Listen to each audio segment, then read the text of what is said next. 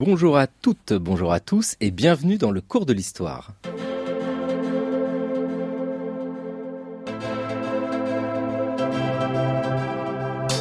Le cours de l'histoire.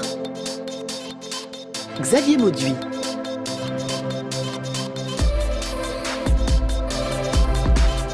Eh, dites-moi, de quoi est constitué votre Moyen Âge Il y a sans doute quelques châteaux forts, de majestueuses cathédrales et d'humbles chaumières. Il est possible aussi d'y rencontrer un moine enquêteur dans le nom de la rose, peut-être Ivanoé et Thierry Lafronde. Tournois, Trouvert et Troubadour. Il y a aussi un incroyable bestiaire fait de griffons, de licornes et de dragons. Et puis la peste, la famine, la boue. Tiens, un dimanche à Bovine et Notre-Dame de Paris. Nous avons tous une image mentale du Moyen Âge, fabriquée peu à peu à partir de films, de séries, de visites et de lectures bien sûr. Mais de nouveaux récits se construisent pour parler du Moyen Âge, avec une nouvelle génération de chercheurs et de passeurs, et ils ont bien raison, le Moyen Âge est actuel, toujours parmi nous.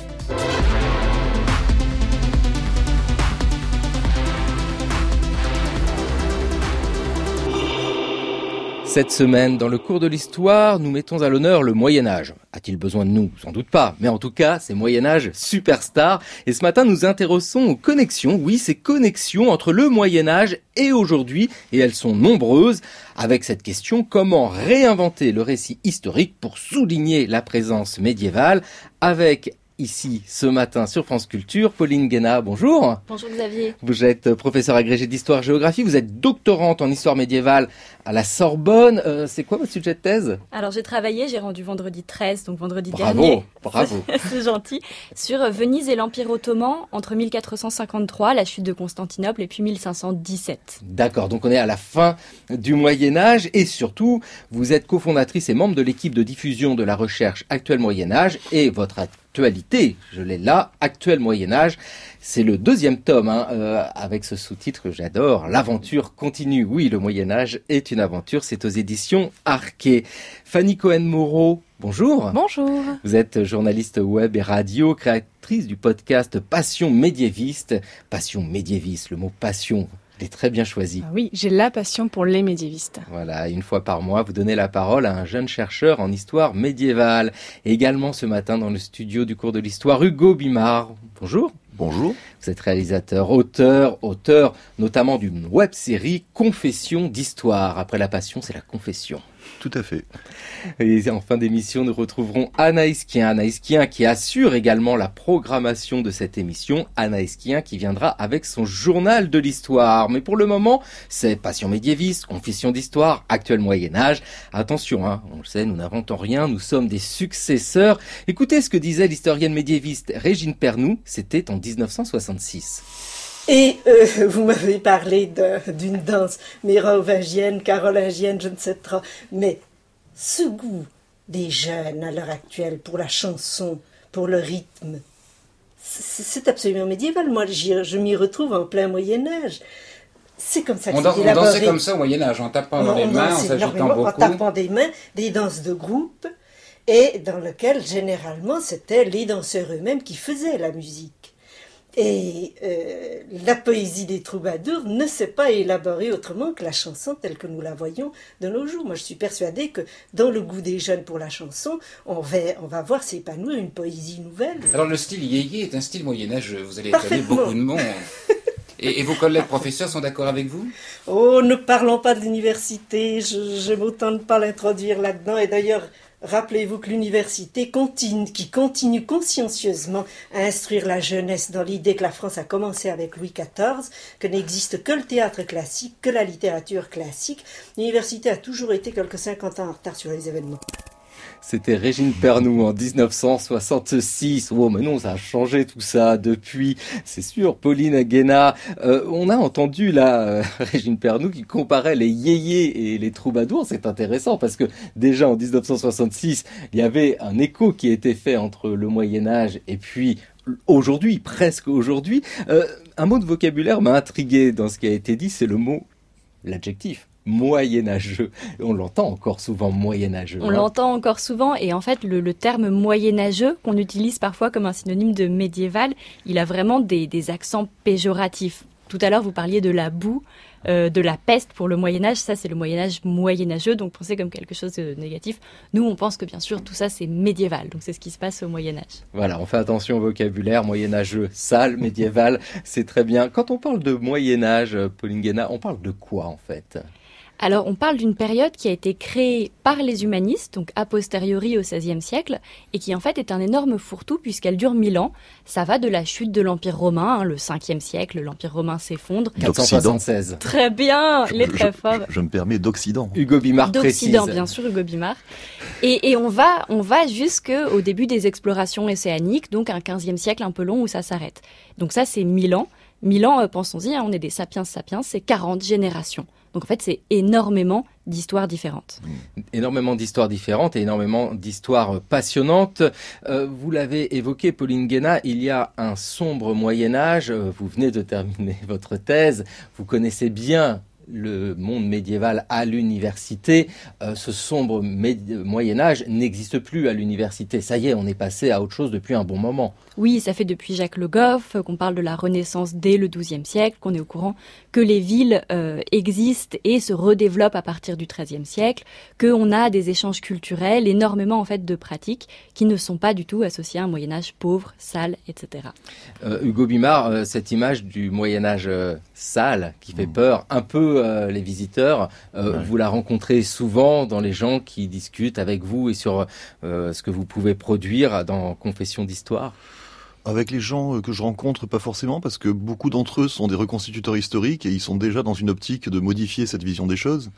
Mais par contre, le, grand public, le comment dire, dans les discours quotidiens, y compris dans, les médias, c'est vrai que souvent le terme revient pour caractériser des pratiques, des attitudes qui seraient euh, pas de nos jours, enfin pas pas en, correspondance avec euh, avec nos, nos mœurs actuelles. C'est un petit peu synonyme de barbarie en fait. Ça rejoue politiquement. Hein, si, si on y pense, euh, Hugo, on entend souvent parler de, de, pratiques moyenâgeuses pour des pratiques qui sont contre nos idéaux politiques. Tout à fait, et en particulier euh, quand il s'agit de, de, caractériser euh, l'islam radical, salafiste, wahhabiste, etc. Ça revient beaucoup, mais pas que.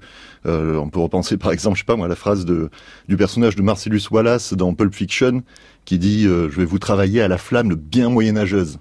Qui entre parenthèses d'ailleurs en anglais, il dit I'm gonna get medieval on your, on your ass. Charmant, merci. mais les, voilà, les, euh, ceux qui écoutent la VO pourront apprécier le fait qu'il emploie le mot médiéval et pas moyenâgeux. C'est vrai que ce mot moyenâgeux, on le retrouve régulièrement. Fanny Cohen-Moreau, vous êtes journaliste web, vous le repérez aussi, ce mot moyenâgeux. C'est même un petit jeu, en fait. Dès qu'on voit que quelqu'un dit moyenâgeux, hop, les médiévistes arrivent à dire non, on ne dit plus moyenâgeux, il faut arrêter. C'est vraiment, c'est une façon d'attirer les médiévistes en disant moyenâgeux.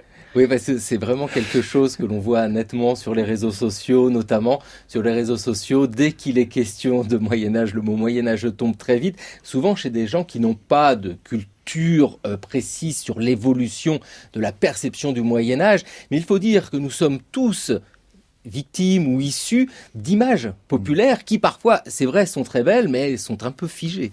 Thierry Lafronde, que voulez-vous? Qui êtes-vous? Nous venons en amis. Votre attitude ne le prouve guère. Baissez vos armes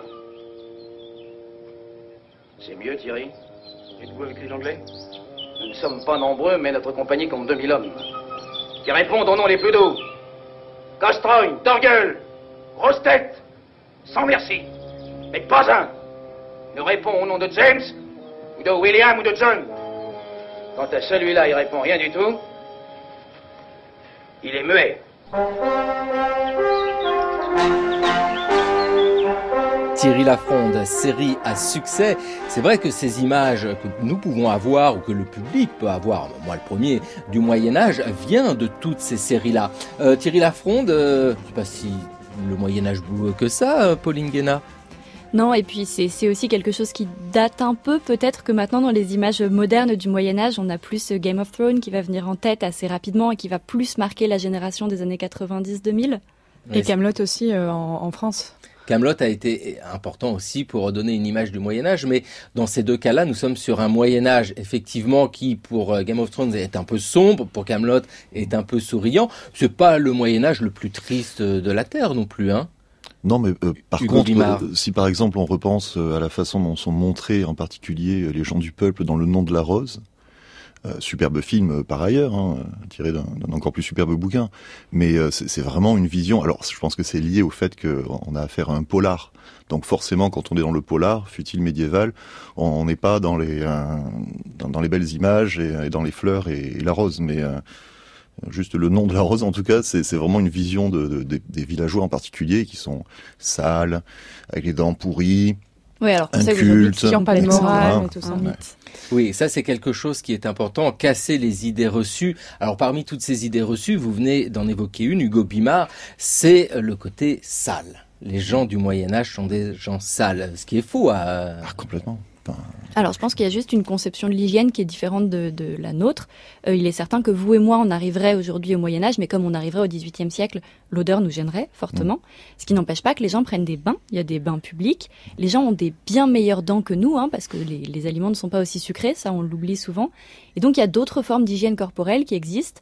Euh, une attention, par exemple, à l'épilation. Hein, on en parle un peu dans dans le livre. Actuel Moyen Âge. Oui, je me permets. Mais donc des choses qu'on n'imagine pas fortement euh, en, premier plan pour le Moyen Âge et qui, qui concernent des, catégories assez larges finalement de la population. Pauline Guéna, à quel moment s'est imposée cette image, euh, par exemple, de Moyen Âge L'image du Moyen Âge telle qu'elle nous est livrée vient du 19e siècle ou c'est avant? Alors, sans, sans monopoliser la parole, hein, mais c'est même avant ça, parce que le moment où les humanistes au XVIe siècle se créent en tant que mouvement, donc d'abord c'est une construction qui est intellectuelle et qui après va devenir plus large, euh, pour se créer en tant que mouvement, ils ont besoin de dire que tout le savoir précédent, euh, notamment tenu par des clercs à l'université, est un savoir qui est beaucoup plus abscon, beaucoup plus loin de la réalité, beaucoup plus loin des textes antiques, et donc de s'en distancier. Et donc en créant cette distance, en fait, ils créent le mythe d'un Moyen Âge euh, beaucoup moins savant, beaucoup moins lumineux. Fanny Cohen-Moreau, vous aussi, hein, vous travaillez sur cette déconstruction de l'image négative du Moyen Âge, et ce sont toujours les mêmes poncifs qui reviennent en parlant du Moyen Âge. Ça, j'avais fait un épisode spécial sur justement les idées reçues sur le Moyen Âge, et quand j'avais demandé un peu aux auditeurs sur les réseaux sociaux, et c'est vraiment la saleté qui revenait en premier. C'est vraiment la première chose qui revenait. Ah oui, bah, le Moyen Âge, les gens sont sales. Alors que non, effectivement, comme, le dit Pauline. Mais euh, je pense que effectivement, dans le rose, on voit vraiment qu'ils sont dans une sorte de comme si en fait c'était encore euh, pas évolué, comme si vraiment les, les personnes de, du peuple n'étaient pas dans l'évolution, alors qu'on voit, on pense plutôt que euh, sous Louis XIV, eh ben, on se mettait du parfum pour dissimuler la mauvaise odeur. Donc c'est pas forcément le Moyen Âge qui n'a que cette image. D'autant plus, plus qu'il y a une problématique, c'est euh, le, rapport à l'eau et au fait qu'on a petit à petit eu l'idée que c'était l'eau qui véhiculait des maladies, mais tardivement, bien après le Moyen Âge. Alors que dans le Moyen Âge, on est encore dans presque la, tradition thermale romaine qui fait en effet qu'on se baigne sans problème. Ouais, ça c'est intéressant, je trouve ce que tu dis Hugo, parce que ça, c'est un autre mythe qu'on a parfois en tête, c'est l'idée que le progrès est linéaire, et donc on, on serait passé progressivement d'un monde euh, médiéval euh, sale, mais aussi euh, moins technologique, moins avancé, moins pour le dire autrement peut-être démocratique aussi, et que progressivement on serait arrivé à nos sociétés démocratiques qui seraient du coup le sommet de plein de choses. Et en fait, en regardant l'histoire, on voit que ça a varié, que pour euh, plein de domaines, la Renaissance est peut-être moins avancée aussi que le Moyen Âge. Je pense notamment à la situation des femmes ou à plein d'exemples qu'on peut développer. Et ça, c'est intéressant pour nous aujourd'hui parce que ça montre qu'aucun progrès n'est vraiment linéaire en fait.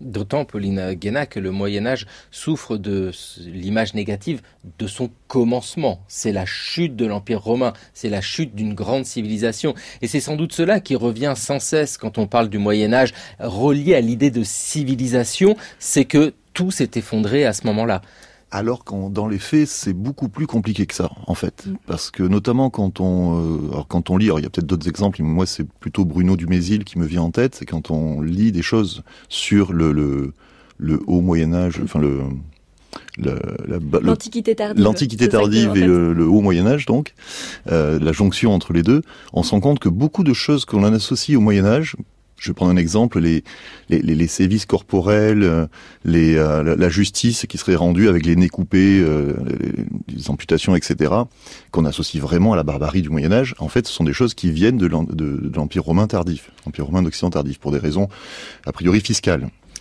Il fallait faire respecter voilà le, prélèvement de l'impôt, l'organisation de la société avec des seigneurs et, euh, et, des serfs, en tout cas des gens qui soient soumis à un seigneur, ça aussi, ça vient de l'Empire romain euh, euh, tardif, avant sa chute, avant 476. Donc il y a beaucoup de choses que l'on associe au Moyen Âge injustement, parce qu'en fait, ça vient de, de la fin de l'Empire romain. Et les sorcières, c'est la même chose, c'est-à-dire que pour la fin du Moyen Âge, on a aussi euh, des sorcières qui en fait sont plus un phénomène du XVIIe siècle, il y a plus de sorcières sous Louis XIV, de sorcières brûlées sous Louis XIV euh, qu'au Moyen Âge. Et dans Le- cette... le- euh, le Gobimard, oui. Pour continuer là-dessus, le, le grand essor de l'Inquisition, c'est- plutôt à la fin du Moyen Âge oui, et- suite à la Reconquista. Parce que les, les sorcières, quand on en débusque dans les campagnes au XIIIe siècle, la première chose que font les clercs, c'est de dire mais pas du tout, calmez-vous, euh, la sorcellerie n'existe pas. Il faut qu'il y ait une tension religieuse en Europe, une tension religieuse qui est liée à d'autres choses, un schisme, etc., pour qu'on se mette à les brûler. Donc c'est vrai qu'au niveau du Moyen Âge, en fait, on rentre dedans de force des choses sur les côtés qui finalement débordent parce que l'histoire continue en fait. Oui, puis le découpage par période est toujours euh, quelque chose de compliqué. On donne des dates un peu abstraites, mais malgré tout, il faut découper pour simplifier et pour clarifier la lecture que l'on peut avoir de la chronologie. Et à partir de là, à partir tout ce que l'on sait et des travaux des, universitaires, il faut créer un récit. C'est ce que vous faites, hein, Fanny Cohen-Moreau. Vous êtes donc journaliste et vous avez un podcast Passion médiéviste où vous donnez une fois par mois la parole à un jeune chercheur en histoire médiévale.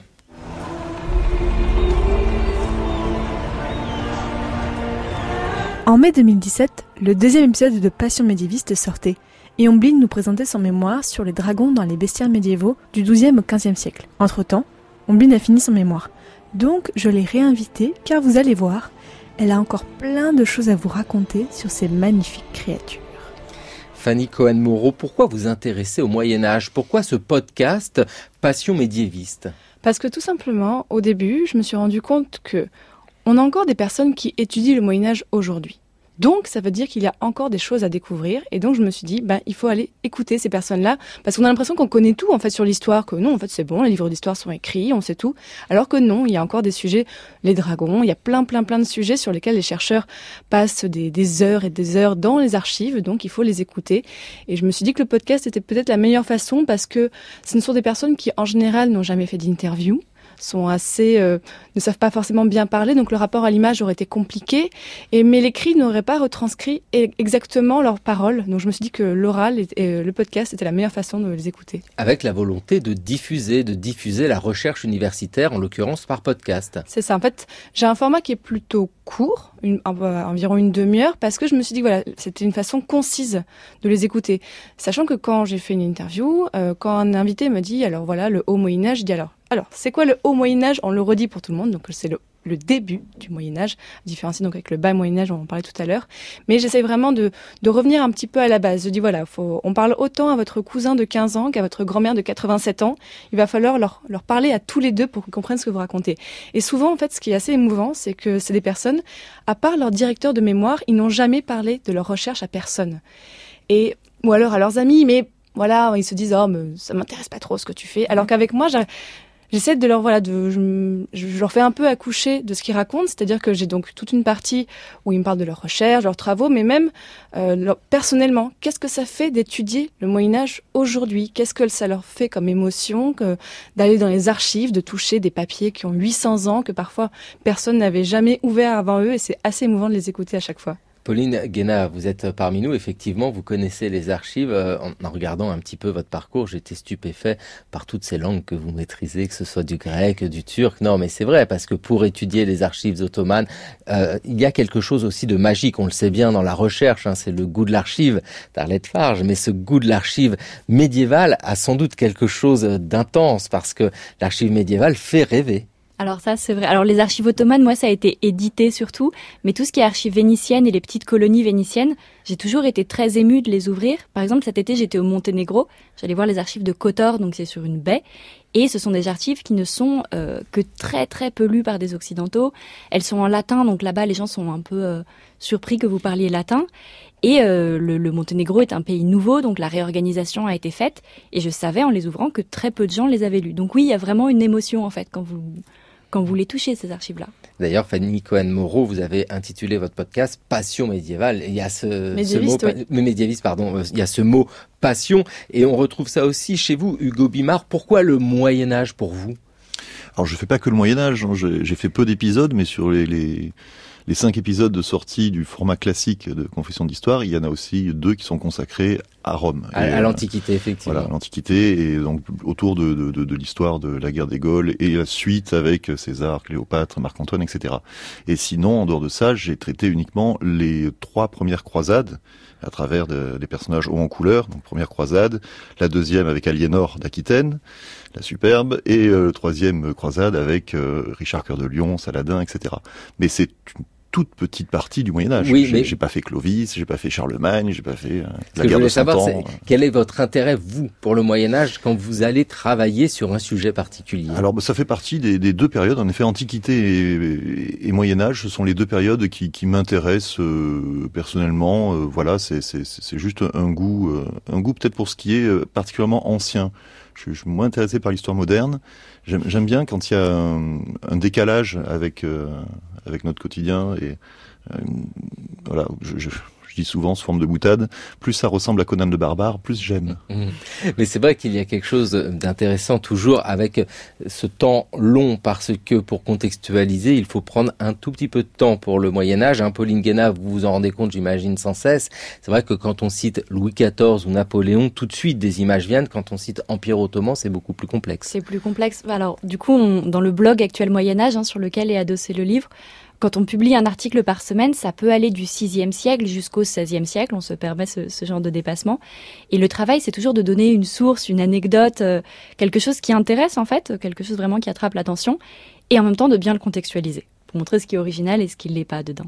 bien contextualisé, autrement dit vulgariser. Vulgariser est un mot complexe à manier et pourtant quand vulgariser a le sens de rendre assez accessible, il est complètement légitime. Écoutons ce qu'en disait Jacques Le Goff, c'était en 1996 au moment où il publiait son Saint-Louis. Euh, Jacques Le Goff, vous avez, si je puis dire, contribué à ce, à ce mouvement, parce que euh, c'est d'ailleurs très, c'est très sympathique euh, de voir qu'un historien de votre, euh, qualité euh, euh, prête sa main, je vais dire un mot qui ne va pas vous plaire, à une forme de vulgarisation euh, euh, cinématographique. Vous avez été le conseiller d'Anneau dans Le nom de la rose. Vous avez, je crois, aussi conseillé Tavernier euh, pour son film euh, Béatrice. Malheureusement, non. Non, non.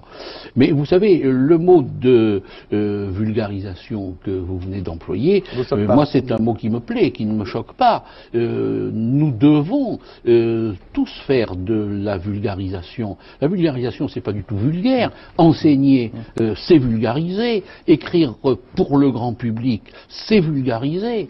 Et aujourd'hui, on ne peut plus, je crois, euh, le savoir. Jacques Le Goff, clin d'œil au lundi de l'histoire sur France Culture. Pauline Guéna, il y a cette démarche aussi nécessaire de faire passer les savoirs universitaires auprès du grand public et pour le Moyen Âge, c'est vrai que c'est difficile. C'est difficile parce que, comme on le disait, il y a un vrai travail de contextualisation effectué à chaque fois. Et puis il y a aussi un, un intérêt à aller chercher. Et en fait, on se rend compte. Alors, vous avez utilisé en début d'émission le mot de passeur. Moi, il me plaît bien le mot de passeur ou de diffusion d'histoire. Vulgarisation aussi. Hein, quand, quand Jacques Le Goff le dit en 96, ça remonte. On est avant vraiment la diffusion d'Internet, donc c'est pas du tout les mêmes moyens et c'est pas les mêmes publics. Euh, mais c'est des mots qui me semblent pas grossiers. À l'université, on est payé par des contribuables, et donc l'idée c'est d'enseigner et de diffuser au maximum ce qu'on sait. Et ça, ça implique de chercher d'autres formats, de chercher d'autres façons de faire. Euh, Fanny a bien développé comment elle fonctionne dans, ses podcasts, et elle a dit à un moment, euh, certains masterants n'ont jamais parlé de leur sujet à quelqu'un d'autre que leur directeur. Voilà, ça c'est un problème, ça c'est quelque chose, ça doit plus arriver. Et vous, Hugo Bimard, dans votre recherche de diffusion, vous avez choisi la vidéo. Euh, oui, enfin moi c'est mon métier. Voilà, c'est- votre métier, Je, mais- je, précise, je suis pas historien. Vous n'êtes pas historien, J'ai même pas fait effectivement. d'études d'histoire. euh, Mais voilà, il y a cet intérêt en vous disant c'est la vidéo parce que vous êtes réalisateur, vous êtes Voilà. auteur parce que vous faites vos vidéos, mais vous êtes dit la vidéo va être un bon média pour diffuser de l'histoire. Euh, faut dire, hein, vous ne faites pas beaucoup de films par an. C'est important parce que ça veut dire qu'ils sont très travaillés. Oui, oui, oui, parce que c'est des, des, des comédiens qui jouent les personnages, donc il y a un casting, c'est un peu comme un court métrage. C'est difficile de faire plus d'un court métrage par an euh, quand on est réalisateur. Donc euh, c'est pas du tout le même format qu'on a l'habitude de voir sur euh, sur YouTube. Euh, moi en fait la, la, la démarche est la suivante, c'est que je, voilà je, je voulais faire un, un format audiovisuel qui d'une part ne soit pas euh, comment dire, euh, pris d'assaut par des, des, des- des décideurs, des décideurs qui vont choisir de, un format particulier, un ton particulier. Euh, je voulais quelque chose de euh, d'assez. Oui. Non, non, allez-y, allez-y. Oui, non, j'entendais quelque ah, chose. c'est pour ça, non. Euh, donc oui, je, je, voulais quelque chose que je puisse maîtriser euh, entièrement. Et euh, l'idée, c'était euh, de faire de l'humour avant tout. Faire de l'humour. Alors avec quoi? Moi, j'ai fait des études de philo. Au début, je m'étais dit pourquoi pas faire parler des philosophes, des présocratiques, etc. Et puis, euh, et puis en fait, je me suis rendu compte en me replongeant dans l'histoire, il y a une dizaine d'années de ça, à quel point c'était une source d'humour infini entre les personnages, les situations. Il y a des trucs invraisemblables. Et, et, en plus, ça me permettait de faire quelque chose qui, au-delà du, du, rire, au-delà de l'humour, permettait euh, aux spectateurs d'en garder un, un savoir, d'en garder quelque chose. Hugo Bimard, vous avez raison d'insister sur euh, l'importance de l'humour. Et c'est ce qu'on va retrouver un peu partout, notamment dans Actuel Moyen-Âge. L'aventure continue chez Arquet. Euh, c'est vrai que dans cet Actuel Moyen-Âge, il y a beaucoup d'humour, ne serait-ce que par la forme. Et parler d'humour et de Moyen-Âge nous envoie tout de suite chez Umberto Eco, au nom de la rose. J'ai entendu rire et j'ai rappelé un des principes de notre règle. Certes, vous, franciscains, vous venez d'un ordre où la gaieté la plus inopportune est vue avec indulgence. Oui, c'est vrai. Saint François, parfois, ne répugnait pas à rire. Le rire est un souffle diabolique qui déforme les linéaments du visage et fait ressembler l'homme au singe. Mais le singe ne rit pas. Le rire est le propre de l'homme. Comme le péché.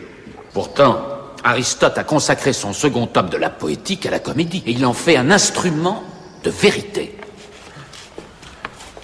Vous avez lu cet ouvrage? Non, bien sûr que non. Ce manuscrit a été perdu il y a des siècles. Non, c'est une erreur. Il n'a jamais été écrit. Parce que la Providence ne tolère pas que l'on glorifie des futilités. Non, là, je ne suis absolument Assez pas... Le nom de la rose, d'après le roman d'Umberto Eco, Sean Connery, magnifique. Euh, Pauline Guéna, dans le travail qu'a pu faire Umberto Eco, justement, il y a vraiment un passage. Alors, euh, le livre est beaucoup plus dense que le film, mais dans le livre, c'est impressionnant comment nous pouvons lire des choses et extrêmement intrigantes, simplement véhiculées par une forme narrative géniale, celle de l'enquête du polar. Alors ça, ça a vraiment pas pris une ride dans Le Nom de la Rose. Si vous l'avez pas lu, vous avez une chance incroyable parce que c'est vraiment un des meilleurs livres sur le Moyen Âge qui existe. Et en effet, dans, dans ce livre, il y a l'idée magnifique, donc sans spoiler la fin, hein, que ce, ce manuscrit d'Aristote perdu expliquant l'importance du rire et de la comédie doit être caché parce que s'il était diffusé, ça changerait toutes les structures politiques du monde puisqu'on remettrait en cause les hiérarchies sociales en se moquant. Et c'est magnifique parce que ici, Umberto Eco amène l'idée que le rire peut transformer la société intégralement. Ça, c'est fort parce que le rire qui peut transformer la société, c'est vrai que souvent on n'associe pas les études universitaires au rire, alors qu'il y a beaucoup de rire et d'humour dans Surtout ce que l'on peut trouver. Surtout chez les médiévistes. Fanny Cohen-Moreau, vous les côtoyez souvent pour votre podcast. Euh, oui, beaucoup d'humour. En fait, vraiment, les médiévistes, je trouve même peut-être sont un peu, ils sont, sont peut-être un tout petit peu pédants, mais ils sont, on est très fiers d'être médiévistes.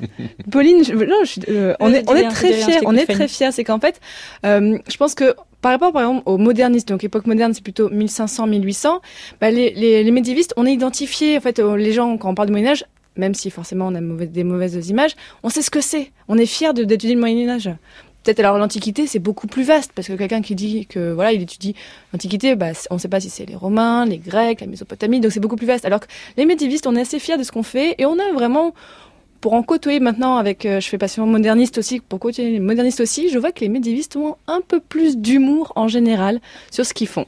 Alors ils ont un peu plus d'humour sur ce qu'ils font parce qu'ils travaillent sur des sources incroyables, on l'a dit, et c'est vrai que lire ces textes anciens, la paléographie, ce n'est pas rien, surtout qu'ils sont en latin et c'est compliqué. Donc ou en ça vieux fascine. français, ou, en, vieux français. en ancien picard, ou en occitan, ou en occitan, ce qui fait rêver. Mais écoutez, dans ce voyage qui nous conduit vers le Moyen Âge superstar, on pourrait utiliser comme instrument qui fait aussi rêver un astrolabe. Vous savez, cet instrument-là qui permet de mesurer la latitude. Mais non, nous, nous allons partir avec Astrobal. Astrobal qui chante à ma rencontre.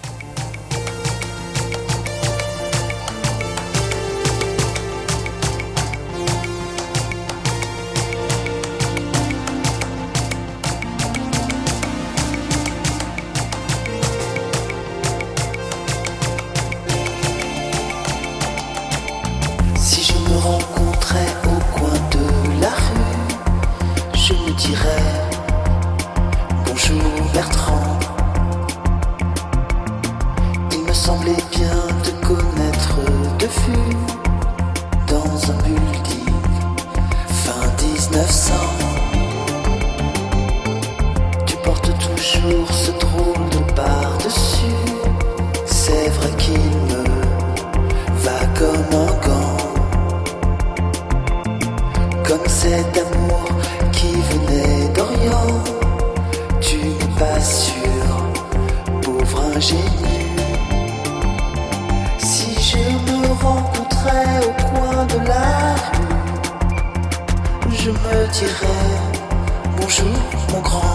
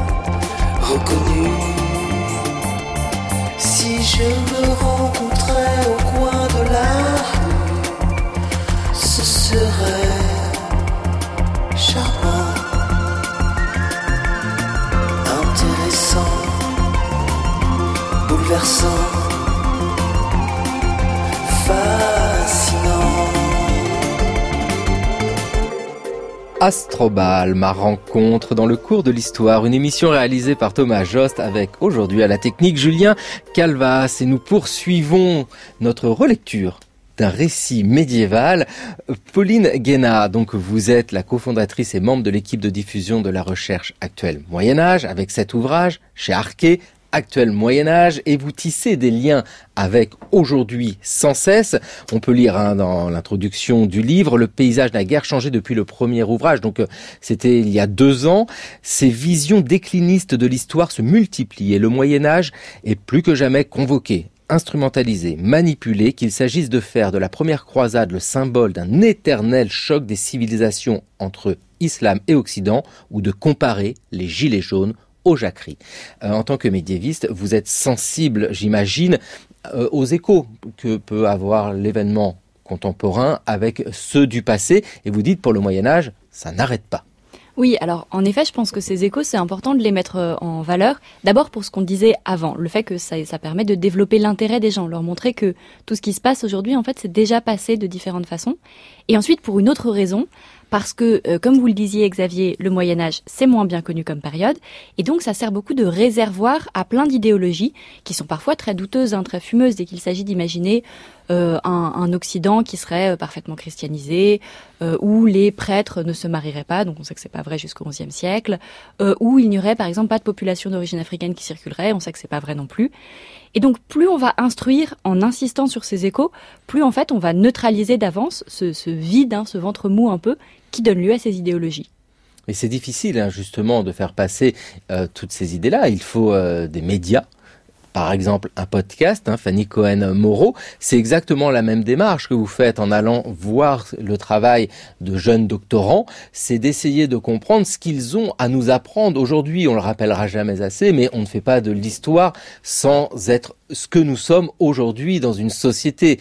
On parle toujours euh, du présent en faisant de l'histoire. Vous le ressentez dans ces interviews que vous faites? Alors oui, parce que euh, forcément, les études qu'ils font, ces médiévistes, ont un écho avec leur vie quotidienne. Mais ce que j'aime bien avec eux, c'est voilà d'aller explorer des parties du Moyen Âge. Voilà, certains épisodes sont très centrés sur même parfois une année, parfois vraiment un événement en particulier, parfois sur plusieurs années, plusieurs siècles. Donc à chaque fois, je passe d'une perspective à une autre avec eux pour vraiment explorer et montrer que le Moyen Âge est beaucoup plus pluriel qu'on a. C'est que, voilà, on le dit tout à l'heure, c'est mille ans. En mille ans, tout a changé. En mille ans, on est passé des rois mérovingiens qui s'entretuaient, on est passé à la fin des Capétiens, où là, c'est beaucoup plus établi, où le roi n'est plus remis en question. Et on voit vraiment avec eux tout, tout, évolué. Avec ce paradoxe que le Moyen Âge est parmi nous, mais de manière concrète, ne serait-ce que par les visites qu'on peut faire dans les musées, que par les noms évoqués qui sans cesse nous titillent l'esprit, enfin Liénard d'Aquitaine, Richard Cœur de Lion, tous ces noms-là nous évoquent euh, le Moyen Âge et il est parfois difficile de le relier, de le contextualiser. C'est vrai que c'est un peu le travail, vous, que vous faites, Hugo Bimard, de raconter le Moyen Âge, mais d'une autre manière. Oui, en fait, ce que je, ce que je me plais à penser, c'est que à travers mes vidéos, euh, ces noms dont vous parliez vont en fait, euh, et, certainement aussi à travers la comédie, vont avoir un, un peu plus de chair, un peu plus de, présence humaine. Ce ne sont plus juste des, euh, des noms comme ça euh, lancés dans un livre, avec des dates, avec une bataille, etc j'essaye de, de, leur faire, de leur donner une personnalité qui les rende attachants. Et moi, ce que j'adorerais, c'est que quelqu'un qui a vu, par exemple, l'épisode sur Aliénor, lorsque si un jour il se rend à Fontevraud et qu'il est devant le gisant d'Aliénor, bah, que ça lui, ça lui évoque quelque chose de plus que, que juste le, le côté aride d'un récit. Euh, un peu comme ça, euh, désincarné. Ben justement, Hugo Bimard, on va écouter un extrait de votre confession d'histoire et on va retrouver Aliénor. C'est vraiment une plaie, ce Louis. Même le pape, il est plus rigolo. Non mais sérieux, il est pire qu'un moine, ce mec. Nous, dans le Sud, on aime la fête, la vie, le vin. On n'est pas obsédé par la religion, là, comme tous ces dépressifs du Nord. Attention, je dis pas que la religion, c'est pas important. C'est quand même un duc d'Aquitaine, Guillaume. Guillaume Ier qui a fondé Cluny, la plus grande abbaye du monde. Non, mais la religion, c'est surtout bon pour les vieux qui arrivent au bout du rouleau. D'ailleurs, mon père, Guillaume, Guillaume X, il était en plein pèlerinage pour Compostelle quand il a senti sa dernière heure arriver. Et c'est là qu'en catastrophe, euh, il a organisé mon mariage avec Louis. Alors, sur le papier, épouser l'héritier du royaume des Francs, c'est sur sa pète. Hein. Mais son ancêtre, Hugues Capet, quand il a voulu se rattacher à la dynastie de Charlemagne, eh ben, il a épousé la fille d'un de mes ancêtres à moi, Guillaume, Guillaume III. Ah, tout ça pour dire euh, qu'entre Louis et moi, ben, le meilleur parti, c'est pas forcément celui qu'on croit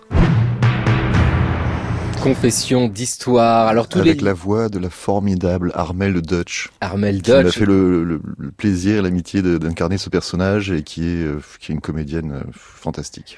Alors tous les liens de ce que nous citons, que ce soit les vidéos confessions d'histoire, le podcast, le blog, euh, sera sur le site de le cours de l'histoire. Ce sera sur franceculture.fr parce qu'il y a énormément de choses à aller voir et à glaner.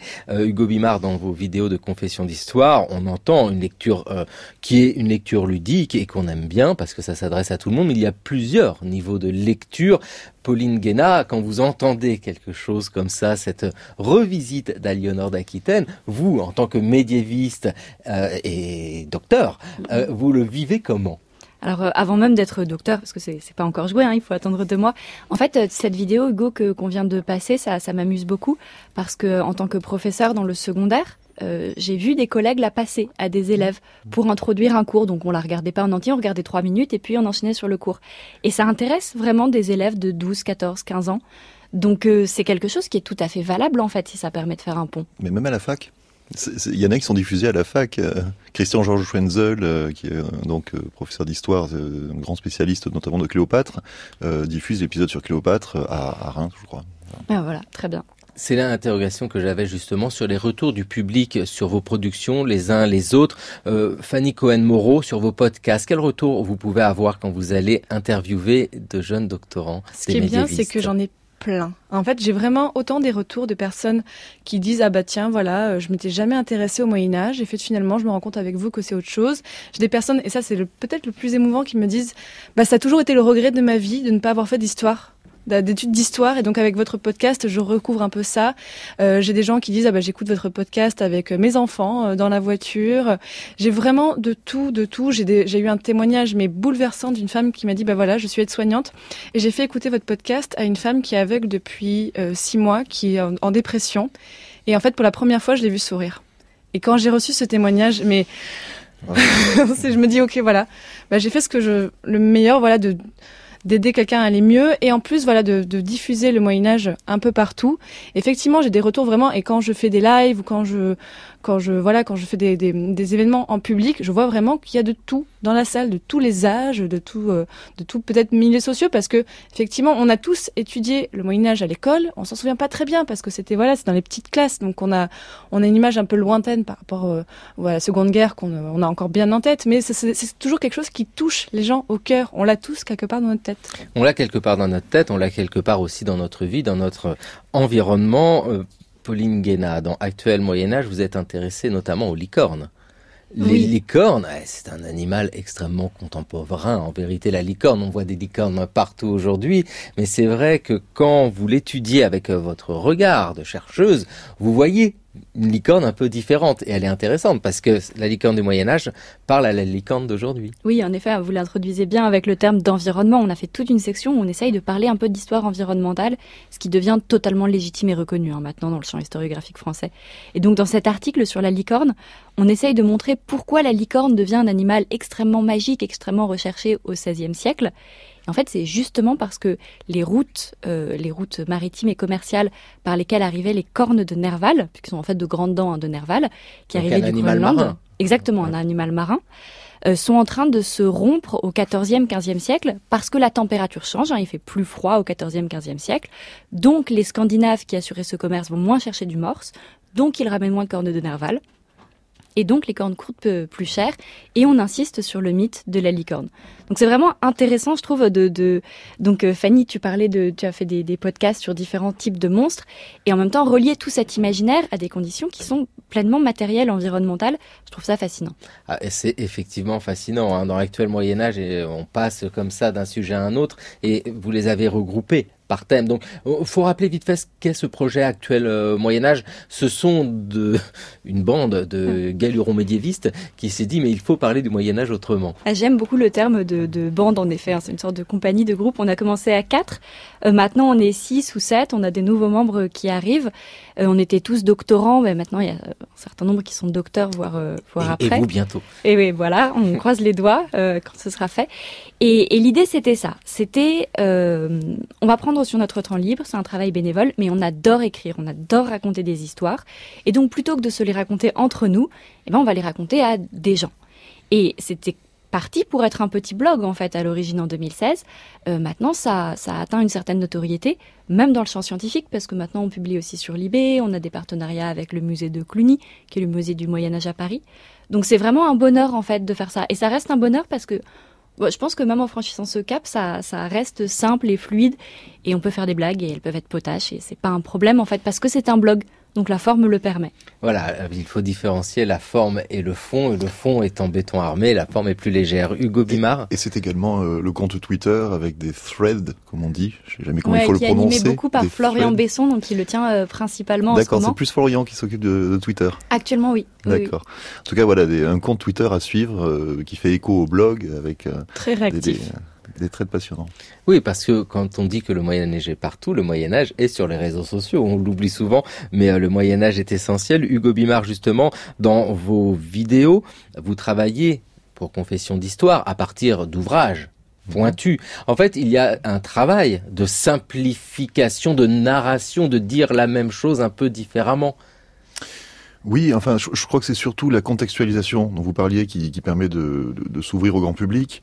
Après, j'essaye, j'essaye de, simplifier euh, les données, le propos, mais euh, sans euh, sans perdre la substantifique moelle, sans en perdre quelque chose qui serait vraiment intéressant. Je pense notamment sur euh, Cléopâtre, euh, Marc-Antoine, etc., il y avait tout un contexte aussi religieux d'identification à des divinités. C'est quelque chose que je ne voulais pas perdre. Je ne voulais pas euh, ramener ça à une histoire purement politique. Je voulais garder cette dimension comme ça un petit peu mythologique que ces personnages traînent avec eux.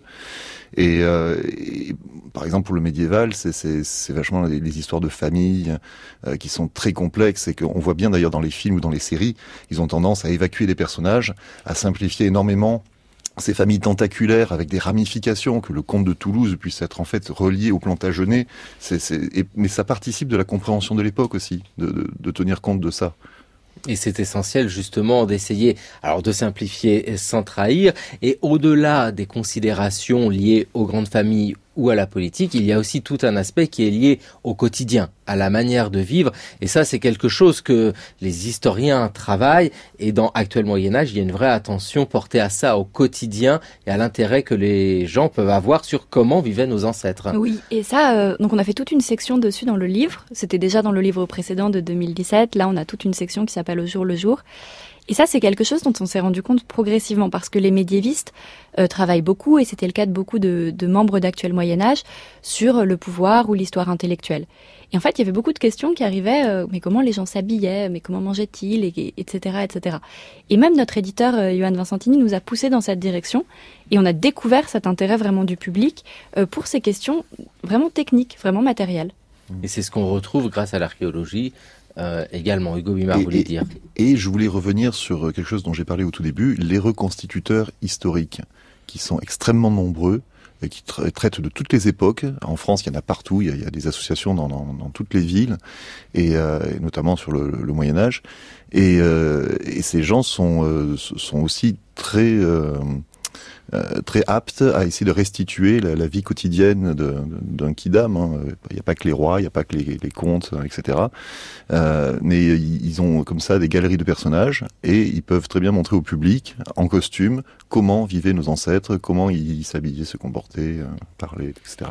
Oui, en fait, il y a une vraie Se soigner. pa- voilà, une passion d'histoire, une passion médiéviste pour reprendre le nom de votre podcast, Fanny, Fanny Cohen-Moreau. Alors, dans ce monde euh, de l'histoire, nous avons un moment particulier, un moment d'intensité, c'est celui du journal de l'histoire d'Anaïs Kien.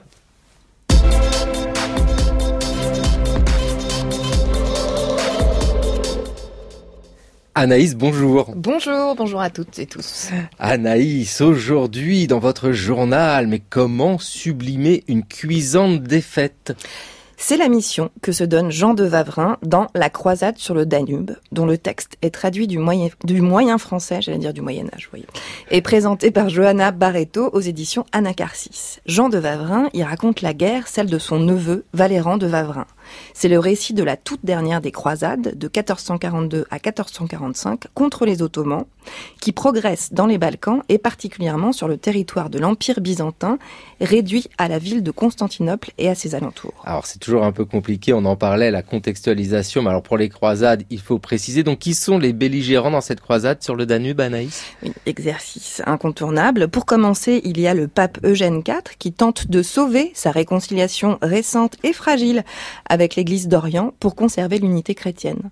On tente de se remettre du grand schisme qui a divisé en deux la chrétienté depuis une trentaine d'années.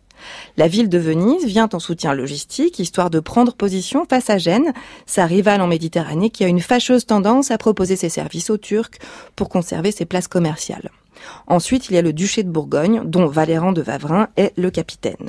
Ces trois puissances, papales, vénitiennes et bourguignonnes, doivent joindre leurs forces à celles de la Hongrie, de la Pologne de Ladislas Jagelon, surnommé Lancelot, c'est évocateur, qui fera long feu à la bataille de Varna, et de la Valaquie, c'est une petite partie de la future Roumanie, de Vlad de Dracula.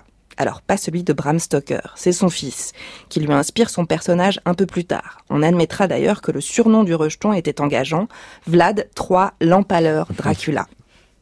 Cette famille Dracula ne crache pas de feu, mais appartiennent à l'ordre du dragon, protecteur de la chrétienté et féru de croisade donc. Donc, pas de canines apparentes, pas de gouttes de sang sur le menton après le bon gueuleton, tout ça, c'est un peu décevant, non? Alors, le décor reste merveilleux, mais n'empêche pas Jean de Vavrin de faire œuvre d'historien. La clé de voûte de cette expédition, c'est l'information. Dans une guerre à front multiples, sur terre et sur mer, communiquer s'avère crucial. Avant le télégraphe et la 5G, le mensonge se fait arme de destruction et participe à la confusion générale, d'autant plus grande en l'absence de partage clair entre les fronts, avec son lot de renversements d'alliances, d'espionnage et de messages délivrés trop tard. Alors, qu'est-ce qu'on ne ferait pas pour rendre une bonne guerre? Je vous révèle tout de suite la fin, c'est une belle déculottée et une hécatombe du côté des têtes couronnées qui s'étaient lancées dans l'aventure. Pas de suspense donc si si, mais l'intérêt de cette croisade sur le Danube est ailleurs. Un récit épique qui convoque toutes les forces surnaturelles et légendaires dignes d'accompagner les héros qui la conduisent. Une défaite, certes, et puisqu'on ne peut pas la taire, elle se doit d'être magnifique sous la plume de Jean de Vavrin. On croise donc des Amazones, Hercule, Hippolyte, Héra, et évidemment la guerre de Troie, mère de toutes les guerres, pour tenter, en vain, de sortir de la banalité du déchaînement de la violence. Ah oui, alors pour rencontrer ces personnages de cette épopée vraie, c'est La Croisade sur le Danube, c'est aux éditions Anacarsis dans la collection Famagouste.